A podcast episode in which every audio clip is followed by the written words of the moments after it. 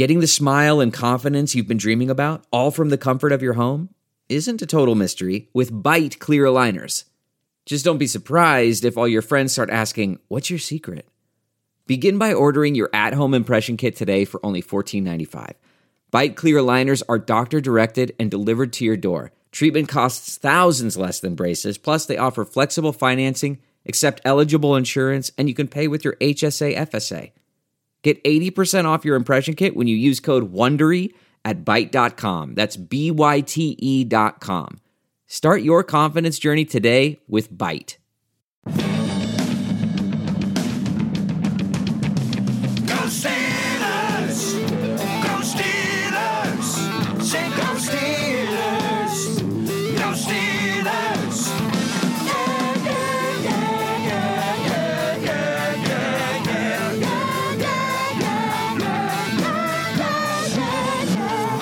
Steelers Outpost Podcast, a proud member of Sports Drink Network. It's November 14th, 2021.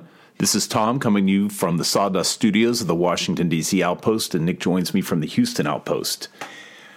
The Steelers let slip a perfect opportunity not only to stockpile wins in the face of a daunting upcoming schedule, but it failed to take advantage of a Ravens loss that would put the Steelers in first place in the AFC North but circumstances conspired to thwart those accomplishments with the Steelers lucky to come out with a 16-16 tie with the Detroit Lions. the winless Detroit Lions, whose stock is going up right now because they might be winless, but they are no longer losers of every game. So maybe you need to buy their stock, and you can buy it at SimBull. That's our new sponsor. S I M B U L L. SimBull is the stock market for sports that allows you to profit off your sports knowledge. You can trade sports teams like stocks, and every time your teams win, you earn cash. Sign up at SimBull now. Use that promo code SD like sports drink, and your deposit will be risk free. That means even if you lose money, SimBull will refund your initial deposit. No questions asked. Join SimBull and start investing and profiting from your favorite teams. Spotify Green Room, everybody. It's a live, audio only sports talk platform where you can talk to psychos, athletes, fans, and insiders in real time. Get in on the conversations that you listen to here every day. I don't know about you guys, but I pretty much have football streaming into my eardrums 24 hours a day when I'm not in a conversation with another person, and also at times when I am in a conversation with other people. Sometimes I'm just putting on the old automated response message because I'm more interested in talking about Cam Newton's return to Carolina and uh, and other such things, but really more Steeler related things. If I'm being honest with you, Spotify Green Room is a great place for you to have these conversations with some like-minded people. Create a profile, link your Twitter, and join the group. Dad, that game moved football back 78 years. I am actually, here's where I'm at with this game. There's so many angles to take. On one hand, we do have to talk about the Detroit Lions. Are they going to go down in history with the other Detroit Lions and the Cleveland Browns, of course, losers, who had winless seasons? Or do they get a separate category because they had the tie? You know, they weren't beaten in every game. We'll talk about that. But here's what I, the first thing I want to say about this game, Dad, because we're recording this right after the game okay, which is rare for us. That game was so bad. I was saying this is legitimately the worst game I've ever seen in over 20 years of watching the NFL. I thought back to Ben Roethlisberger's second start where they won like nine to six in the monsoon in Miami, but I thought, well, even that, you know, there's just the, the visual element of the crazy weather. This game was handed to the other team repeatedly, so much so that it no longer became the worst game I've ever seen. Have you heard of the movie The Room before? James Franco just did like a farce documentary on it a couple years ago called The Disaster Artist. The Room is referred to as the best worst movie ever. It's so unwatchably bad that it actually is funny and fun to watch. James Franco, in a very meta way, with Seth Rogen, I think was on there. Of course, they made a movie about the making of the movie, but it was like an actual. It's not a documentary. It's actual, you know, sort of fictionalized, whatever. This Lions Steelers tie was the room. It got so bad to me, I thought it was funny. How do you feel right now, stepping out of that utter and complete waste of time that we are still spending time on right now? Nick and I spend the entire game on just a, just a regular cell phone line. We there's too much technology to try to bring in video. So, but we are in audio contact, and I have to say we had to wake each other up several times. It was a la the exhibition season. Yeah, it was. Uh, it was like watching the the guys fighting for their lives in that final preseason game. So, if we do want to get organized and, and talk about this game strategically, talk about what it means for the Steelers going forward, if there's any point in that, uh, here's what I think, just broadly speaking, globally speaking, if you if you will. Number one, this is the same Steelers team we've seen over the past two years. They've had spurts of being better and spurts of being worse. A lot of those occurring last year during the 11 and 0 start and the 0 and 6 or whatever, you know, 1 and 6 uh, finish. It's the same Steelers team. They are trying to move out of the Ben Roethlisberger era. You are seeing how much a superstar quarterback carried that team. Granted, they did have an amazing offensive line and a couple uh, transcendent skill position players that also helped them out, right? But before that, they didn't they didn't have that either. They had an aging defense and they had Ben, right? So that's what we're seeing right now is aging out of the Hall of Fame quarterback years. You saw the Green Bay Packers go through it last week when Aaron Rodgers couldn't play. The difference in this game, sincerely, whether people want to hear it or not, is the Steelers were missing their starting quarterback, uh, arguably their number one receiver, and Juju Smith Schuster. You know, Diontae's the number one or whatever, but a star Pro Bowl receiver, another star young receiver in Chase Claypool.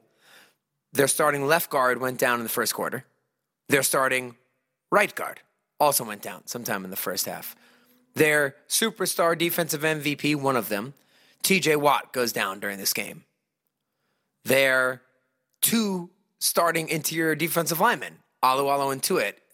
Granted, they haven't really had them the entire year, but you build the team assuming that you have those guys. The money is allocated to those guys, quite a bit of money, actually, when you're talking about Tuitt. So you're missing those guys as well. And then your number one corner goes down in the first half as well, Joe Haden. So was that? Quarterback, guard, guard, receiver, receiver, D tackle, D tackle, D end, corner. That's nine starters are out. Everybody has injuries. But the Steelers are not the type of team this year to be able to overcome those type of injuries. So to me, if you had half of those guys still on the field, you probably would have squeaked away with a very close win, which is what we predicted last week because look, the Bears aren't much better than the Lions. The Steelers are going to be close with any team they play, and to me it really came down to that. Dad was we're watching the same team we've seen before. The offensive line isn't going to bully anybody. It's basically with all those other guys out, it's going to be up to Cam Hayward, Najee Harris, and Chris Boswell to win the game, and they all did a good job. I think it's worth. You may assume that people know this, but your aunt Aunt Jane just texted me. She's on her way back to Pittsburgh to see Grandma, and she wanted to know why Ben isn't playing. I think Well, that was such COVID. late breaking news. Maybe there's Right. some. Yeah, some people might not realize what happened. Late last minute scratch. Yeah, well, uh, yeah, probably by the time you listen to this, you guys would have heard. But uh, yeah, it was very late. It was like um, late night on Saturday night when we all got the news. I was getting texts uh, in the middle of the night. We were playing a gig, and um, that that makes a big difference. And we said before the game, I actually wouldn't be overly concerned if Claypool were playing, because at that point, I don't think, or I was saying before the game, I don't think the drop from Ben to Mason is is astronomical at this point, right? We know what Mason is. We'll talk about Mason in a minute here. He's the same guy he's always been. But if he has Claypool and Diontae to work with along with Najee, he has shown the ability to throw get a couple downfield passes uh, to those guys within the games. Now he's not going to have the smarts that Ben has, and he's going to have the boneheaded plays that Ben makes. Mason will make as well. So it really is kind of pick your poison. You'd take Ben for the clutch gene probably, and just you know the the arm talent is still better. But I didn't think if they had Claypool, if they had some weapons, that you'd see a giant drop off because it's not going to take that much to beat the Lions. But without Ben, yeah, you do assume that if Ben were in there, they might have had a better shot at winning, even though it's not the the obvious. Of course, if Ben plays, they're going to win. That we would have said two, three years ago. Yeah, I said there were events conspired against the Steelers, as you pointed out. All those injuries. I just, you know, just trying to fill in a blank there. Yeah, yeah, for sure. Look, The the really disconcerting thing is the Steelers. This was their last best chance to get another win. It was you know, and people were talking about it as a sure win, and we know there's no such thing. No. The um, the really disconcerting thing, as I was starting to say, is that run defense. I mean, you're you, the, the the loss of uh, Alualu and Tuitt, which is where I attribute this, plus the fact that Bush is just Devin Bush is just not the guy we we thought we were getting. Correct. Right. And I there totally was a agree great tweet- assessment there. The, the, there was a great tweet saying, even if we had gotten him in the fifth round, he would have still been a disappointment. But the fact that he was a first rounder, yeah, A Well, trade you- up. A trade Huh? up. A trade up Yeah. first rounder. That a top 10 pick. That that's crazy. The Steelers rarely miss in the first round. The only times they've missed is when they've taken experimental players who are universally regarded as third round type guys. Edmunds, Artie Burns, you know, uh, Bud Dupree was a project who seemed to be a bust at first, and then he turned out to be really good. Jarvis Jones, they took him because the Steelers draft for need. When they needed interceptions, they got a guy in Gerod Holliman who made a lot of interceptions. Dude didn't even make the team. They needed more sacks. They took a guy in Jarvis Jones who had a lot of sacks in college, but his his measurables and everything like that insinuated this isn't a top tier guy. So yeah, the Bush thing is is disappointing because he's okay, but to get a guy in the top ten for the Steelers that that doesn't work well. And I agree with you. Look, you lost two thirds of your interior defensive line. I mean, those guys are star players, so you know they make a massive difference. But like I was saying before, that's how you build your team. I mean, you don't have Javon Hargrave because of Tuitt, right? Or because of Cam. Pick which one. Like, that's how you assume your team's going to work. When you're losing that guy for a whole year, everybody loses people. And guess what? Yeah, you suffer from those people you lose. So this isn't the first time the Steelers got run over. And I guess we agreed that'll be our first big theme of the game. Like, that's the alarming thing. You have to, unfortunately, you the next man up thing, that's not real. You know, that's a thing that you say in the trenches because that's football. You do have to deal with this, but it doesn't mean that unit will perform as well as it did before, unless you luck out with the James Harrison or Tom Brady situation, right? It's more that like the rest of the team has to step up, and you just have to keep that area from becoming a disaster. And the run defense, it, it doesn't have to do with the offense, Dad, right? You pointed this out. Like people want to say, oh, the offense isn't getting off the field. At one point, I think uh, our buddy Derek at Derek the Kid on Twitter pointed out to somebody who said, "Oh, the offense isn't driving the ball." Time of possession was 19 minutes to 11 minutes for the Steelers at that point, and you pointed out too. They were getting run over in the second quarter, right? When you said this is way too early for the defense to have exhaustion as an excuse. Yeah, and explain to me how the Lions only had ten yards rushing in the fourth quarter. Like what? What adjust? If we can make an adjustment in the fourth quarter, why don't we make that in the third quarter? I see clock management. This goes back to clock management. Well, it's too broad for us to speak about that stuff without actually looking at the tape and seeing what the strategy was. I mean, there's definitely something to be said for, okay, they've done it once or twice. Let's see if they can do it a number of times. Let's, you know, make these micro adjustments before you actually make a change like that. And, and to their credit, you're right. They did batten down the hatches really well. Okay, we want to talk about the quarterbacks a little bit. And before the game, you were giving me background on Jared Goff. I had asked whether he had had any shining moment. You you said that that was not the case, and uh, I guess Detroit unloaded and well, Detroit unloaded the one good asset it had. Yeah, they, they they they just took Jared Goff on so that they could tell their fan base that they have a starting quarterback. It wasn't that oh we're going to trade Matthew Stafford, a Hall of Fame talent. For any of you guys listening out there who say Matt Stafford isn't a Hall of Fame talent, I don't want to be a dick, but how many Lions games have you watched? And be honest with me, because the guy's unreal. And you see, before he got there, they went 0 17 or 0 16 to get him. He's leaving, and the instant he leaves, they're about to go 0 16 again, but 0 16 and 1, right? How about that if we want to talk win loss records? The D- Detroit hasn't won a playoff game since the 50s. Since the 50s, okay? Stafford's incredible. They didn't just think, okay, well, he's got to go. They they did it as a salary cap thing and to get two first round picks for a veteran quarterback while they just totally blow this thing up and rebuild it. Yeah, I've been banging on the table since Jared Goff was drafted. He is one of those quarterbacks who got pushed up into the number one pick because there just wasn't one that year. Because Carson Wentz was from North Dakota State And that was very odd. That's even smaller school than Ben or Joe Flacco, who went to Miami of Ohio and Delaware, because it's one double A when you're talking about North Dakota State. So Jared Goff has always been this guy. He's very tall and lanky. He's very awkward. His delivery is long and and not efficient. On top of that, the only thing that he does on a first round level is occasionally he can throw the ball hard, which I said is Mason Rudolph's biggest problem is Mason doesn't even have the ability to throw it hard. That's the only thing you could confuse Jared Goff for a first round quarterback. Everything else, mobility, terrible, accuracy, terrible, deep ball, terrible. He played for one of the greatest runs of offensive coordinators we've seen with McVay's early runs. So the guy sucks. And we saw how badly he sucks. He had 11 passing yards at halftime.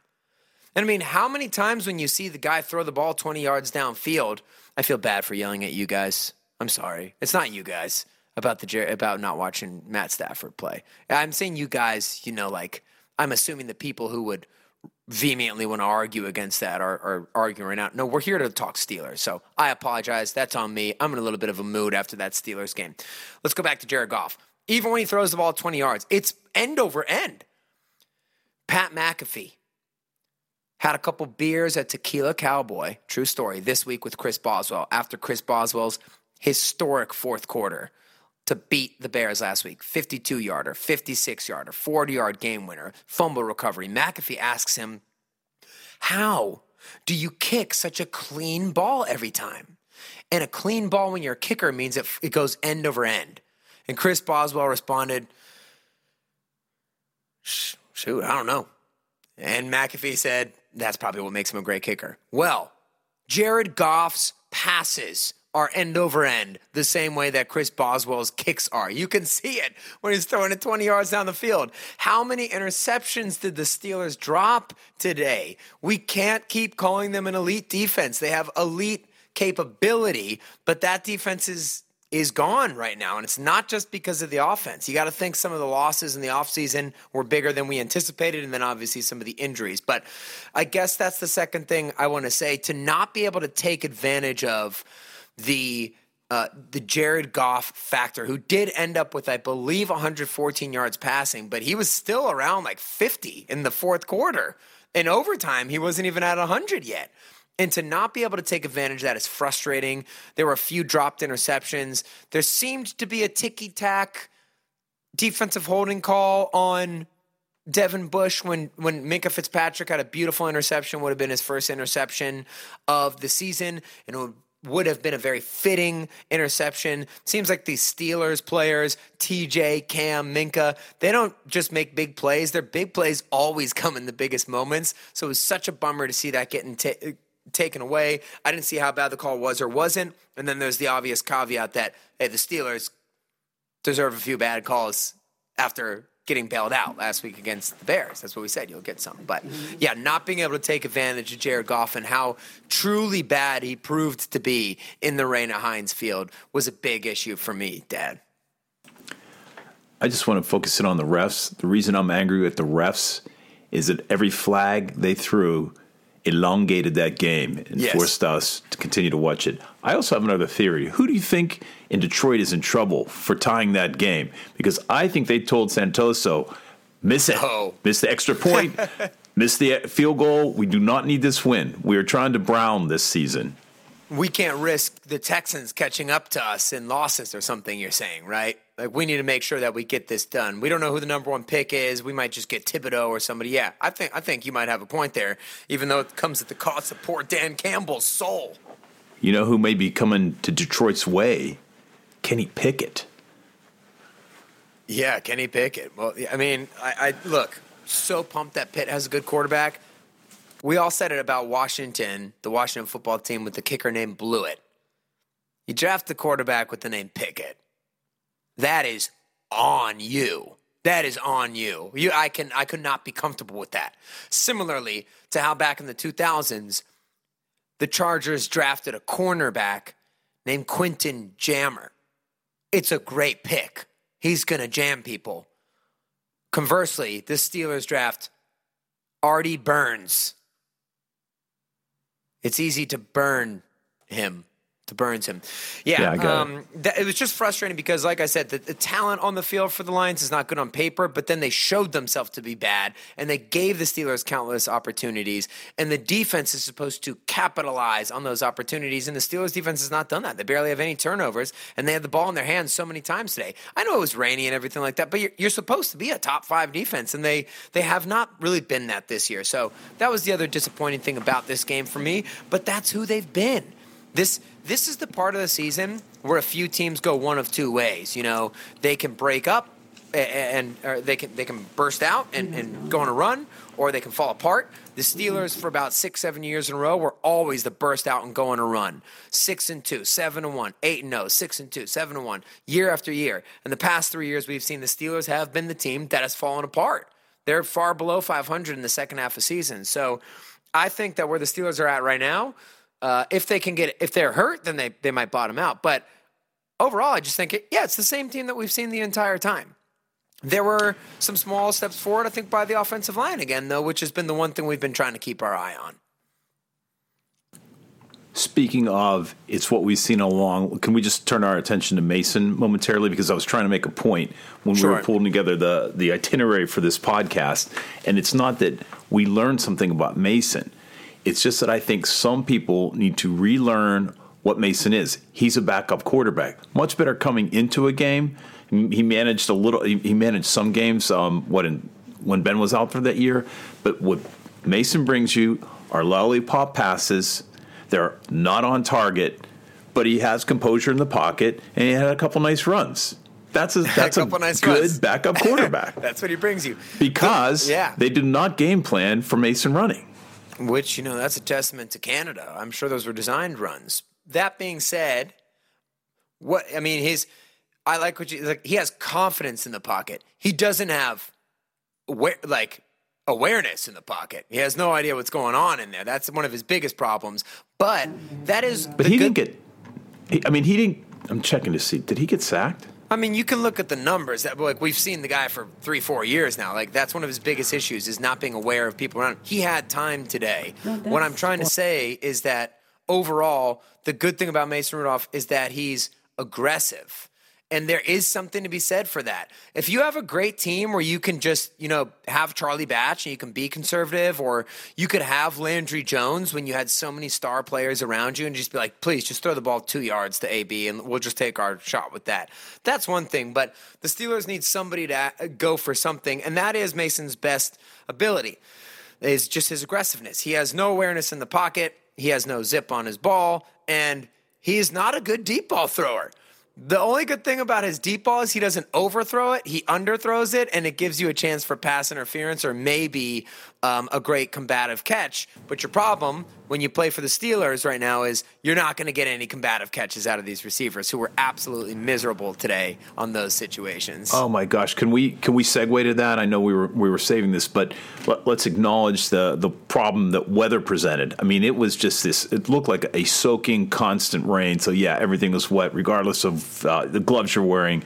But the drops and Freiermuth's drop was insane. I mean, compared to what we've seen, small sample size, but this is the guy who never drops a ball.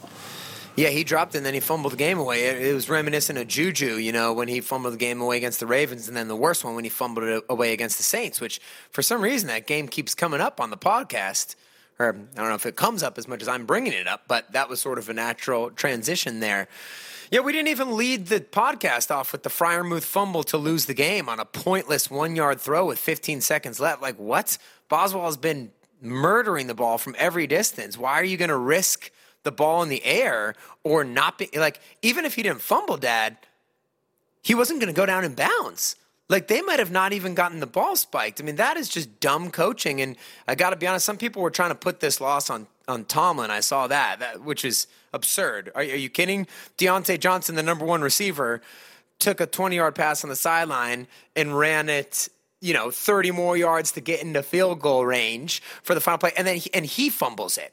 And then the very next possession, you send the ball to your brand new toy, you know, the favorite son in Pittsburgh, and he fumbles it with nobody around him. That's not Mike Tomlin. Those are the players.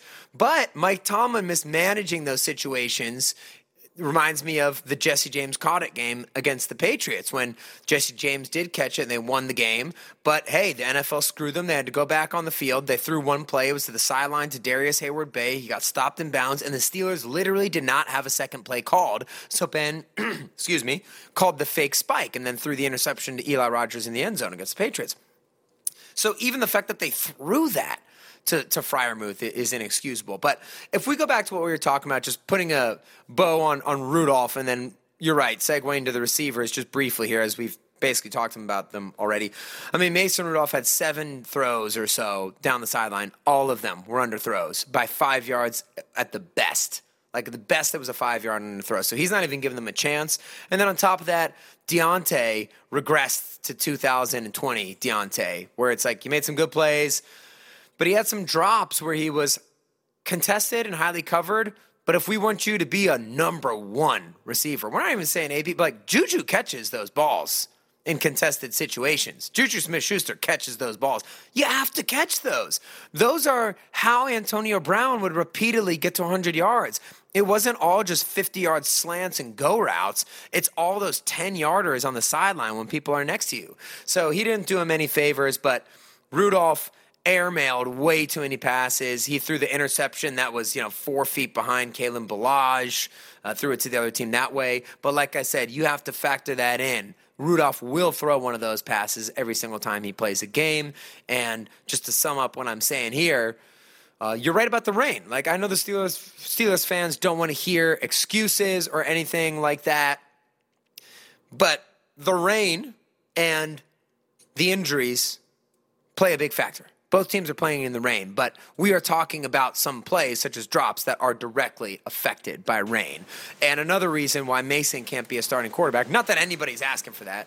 And I was going to ask you, I don't know if you're saying people need to rearrange their thoughts on Mason. I mean, to me, it seems like he's public enemy number one. Like, no one wants to see him in there. But I thought that uh, next year he was leader in the clubhouse to be the starting quarterback unless the Steelers got a miracle to get Rodgers or, or Russell Wilson or something like that. I think he did major damage to those chances today. Yeah, it's a good point. Now, I don't think there is a hue and cry from Pittsburgh to bring Mason in to replace Ben. I think there is a minority of people who just want to change when Ben has a bad game. That's all I was referring oh, that's a great to. point. Yeah, that's what you said. Like when you, if you think Ben's getting really bad, is it like, do you want to put Mason in there? You know what's incredibly hard to do is throwing the football in the rain, then throwing the Duke, the giant and massive football that the NFL uses in the rain, is near impossible. The hand size thing that people always talk about, hand size is so stupid. It is definitely not stupid. Look at the size of the hands of Aaron Rodgers and Ben and Russell Wilson. They have massive hands. Look at the size of Daniel Jones and Derek Carr and the fumblers. They have small hands. Like it, it's an actual thing.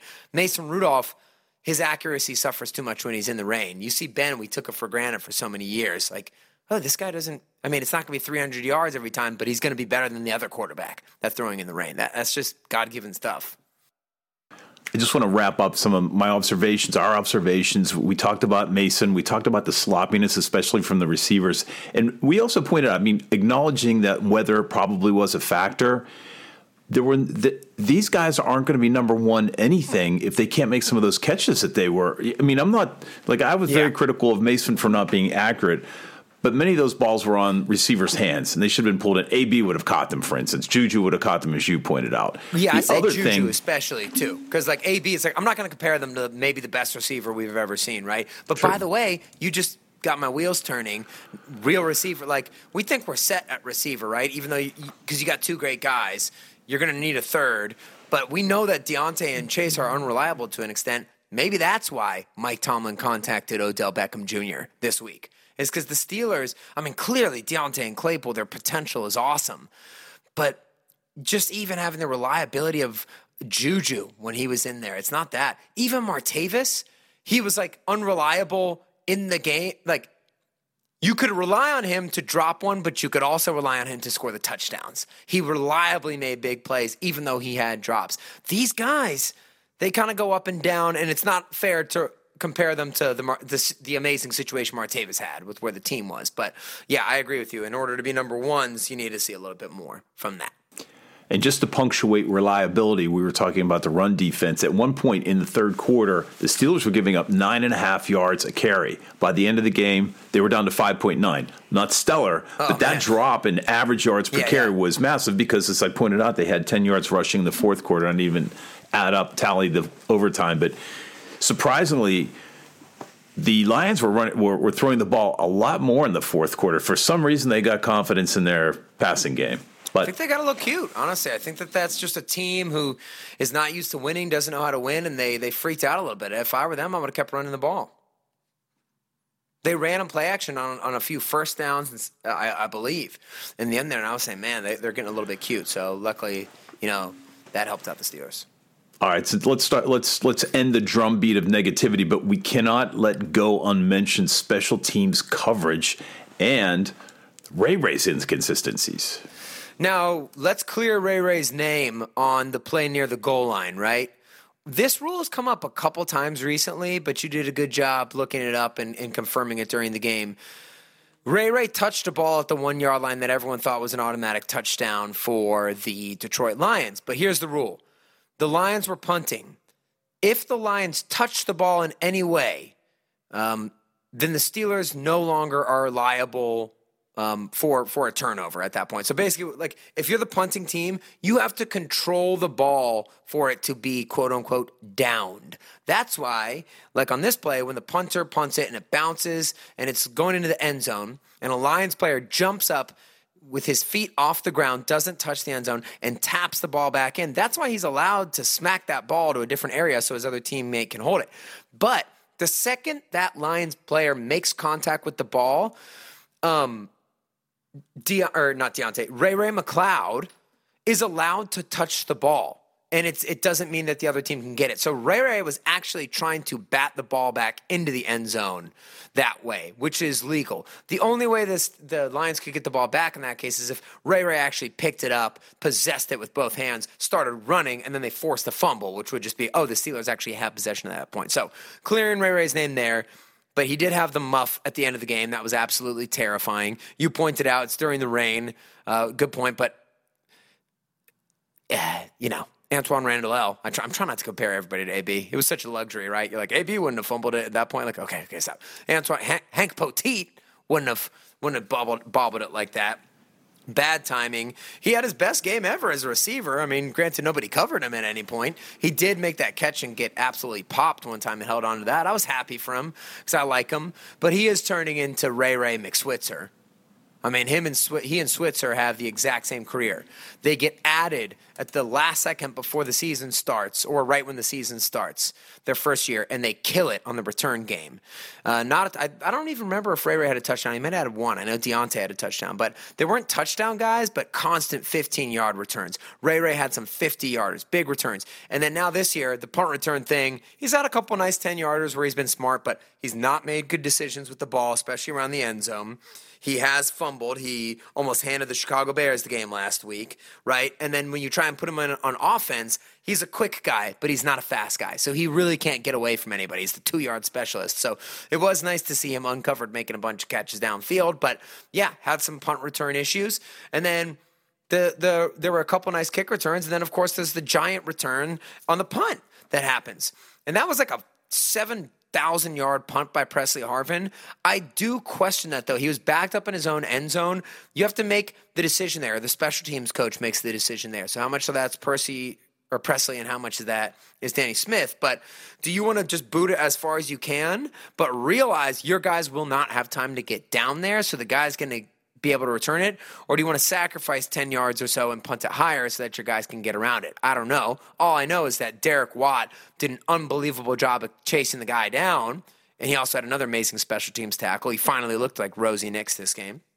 And then Pressley Harvin finished him off with a choke slam right? So the special teams, you know, Mason giving the the the Lions the ball at the 50 yard line, um, the special teams unit giving them the ball past the 50 yard line. Those are the ways that you lose to bad teams. Um, just luckily, the the Lions were in the losing mood as well today. That uh, okay. That that completes the depression. Yeah. Any bright spots? Well, there are some bright spots, but I will say this: we buried one of the leads. Is we need to do some prayer circles for TJ Watt, right? So that was scary when he went down grimacing, yelling, holding his knee after a sack. Hey, he did get the sack. The sack streak stays alive. It seems like every time, every game he plays, he's had a sack, right? He was on pace for 25 sacks this year. He's he's kept it going. That being said, very scary to see him injured. He walked off the field. That's a slightly positive sign, but we have seen people walk off the field with torn ACLs before. I don't know if Cam ever did that, but I, I know the Steelers have done that before. Uh, walking off the field doesn't mean much. I guess Melanie Freelander, the doctor, a Steelers fan doctor on uh, Twitter, said ACLs can be diagnosed on the sideline just physically, so it's probably not going to be an ACL. I saw him get ruled out with the hip, which is weird because he was holding his knee. But obviously, that's the worst thing that could happen for the Steelers is if, if Cam or, or TJ goes down. He was, he seemed fine on the sideline. Like he was there, good spirits, talking to his teammates the whole time. Uh, like I said, we can't judge the result from that, but it is a good sign instead of him just being carted off and being out of there. So we'll have to keep an eye on that. Have to keep an eye on Kevin Dotson, Trai Turner, Ben Roethlisberger having COVID, Chase Claypool having a toe injury that's considered week to week. Those are very lingering injuries. Um, Joe Haden, I'm not sure what his injury is, but you got to watch out for him. So hopefully, uh, hopefully we dodged a bullet and maybe that's a positive. Hopefully, the positive is we dodged a bullet with TJ Watt's injury. But the other positives are this we said it before Boswell's unbelievable. Najee Harris is incredible. And Cam Hayward is the entire defense, even though Alex Highsmith kind of stepped it up later in the game. But he's kind of at a Bud Dupree point right now for me. Like, I thought he'd have a lot more nice pass rush moves to get sacks this year in the regular season. And he still has plenty of time. If you go by the TJ Watt growth plan, which is kind of like judge him by every half season, right?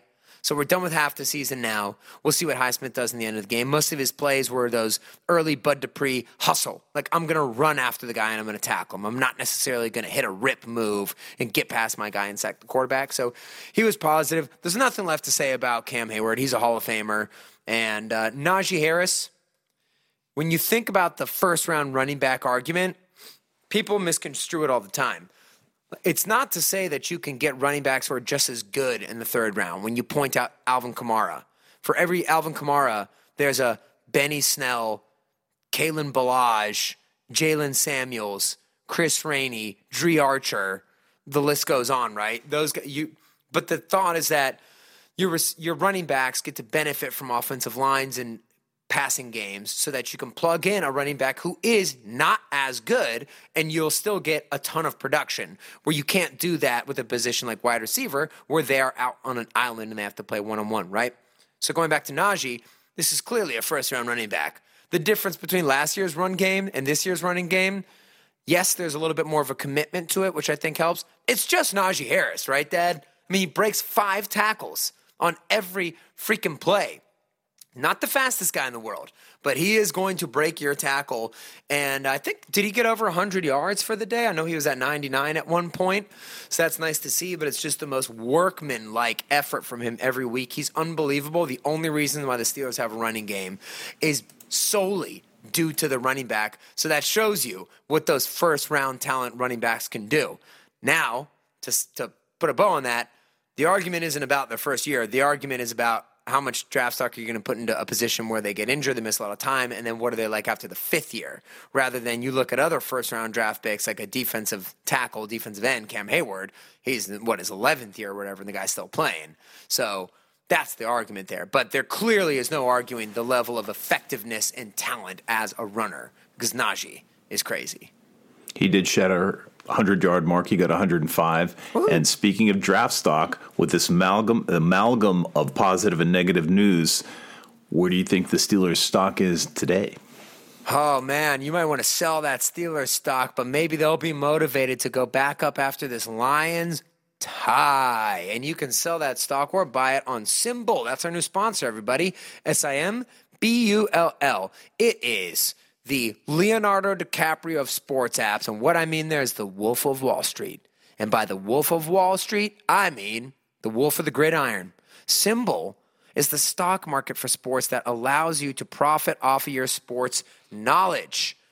You can trade sports teams like stocks, and every time your teams win, you win cash.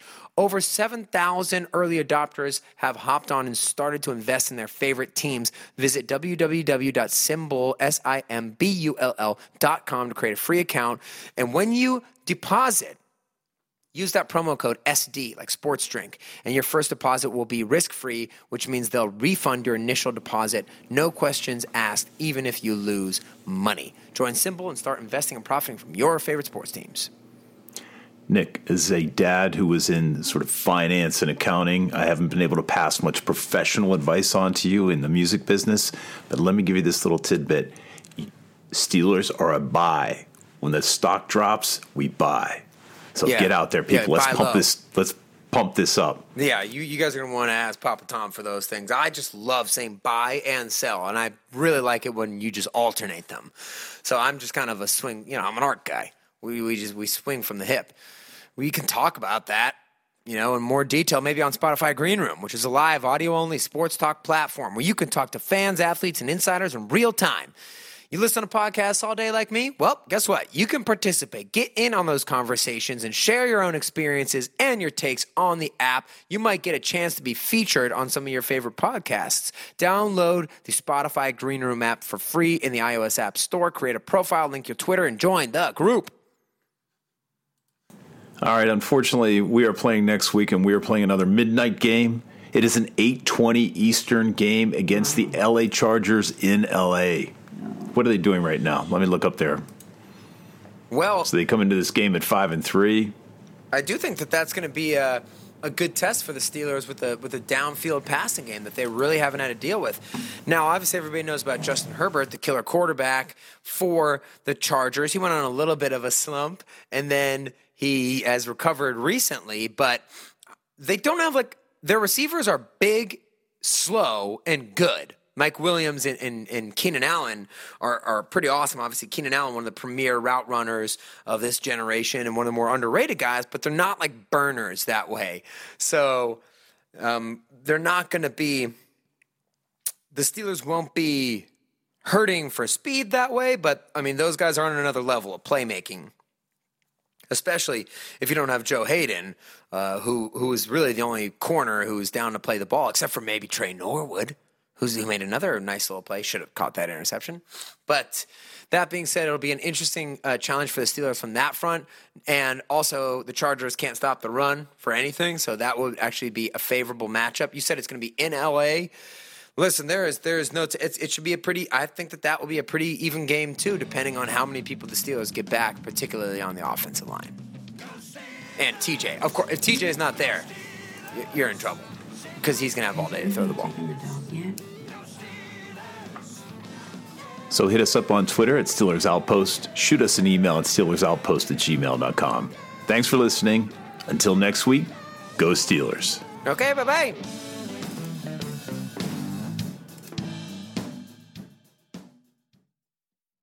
There's no distance too far for the perfect trip. Hi, checking in for. Or the perfect table. Hey, where are you? Coming! And when you get access to Resy Priority Notify with your Amex Platinum card Hey, this looks amazing. I'm so glad you made it. and travel benefits at fine hotels and resorts booked through Amex Travel, it's worth the trip. That's the powerful backing of American Express. Terms apply. Learn more at americanexpress.com slash with Amex. We're driven by the search for better. But when it comes to hiring, the best way to search for a candidate isn't to search at all. Don't search, match with Indeed. Leveraging over 140 million qualifications and preferences every day, Indeed's matching engine is constantly learning from your preferences. So the more you use Indeed, the better it gets. And listeners of this show will get a $75 sponsored job credit to get your jobs more visibility at Indeed.com slash match. Just go to Indeed.com slash match right now and support our show by saying you heard about Indeed on this podcast. Indeed.com slash match. Terms and conditions apply. Need to hire? You need Indeed. Delve into the shadows of the mind with Sleeping Dogs, a gripping murder mystery starring Academy Award winner Russell Crowe. Now available on digital. Crowe portrays an ex homicide detective unraveling a brutal murder he can't recall. Uncovering secrets from his past, he learns a chilling truth. It's best to let sleeping dogs lie. Visit sleepingdogsmovie.com slash Wondery to watch Sleeping Dogs, now on digital. That's sleepingdogsmovie.com slash Wondery. Searching for NBA playoff coverage? We've got you.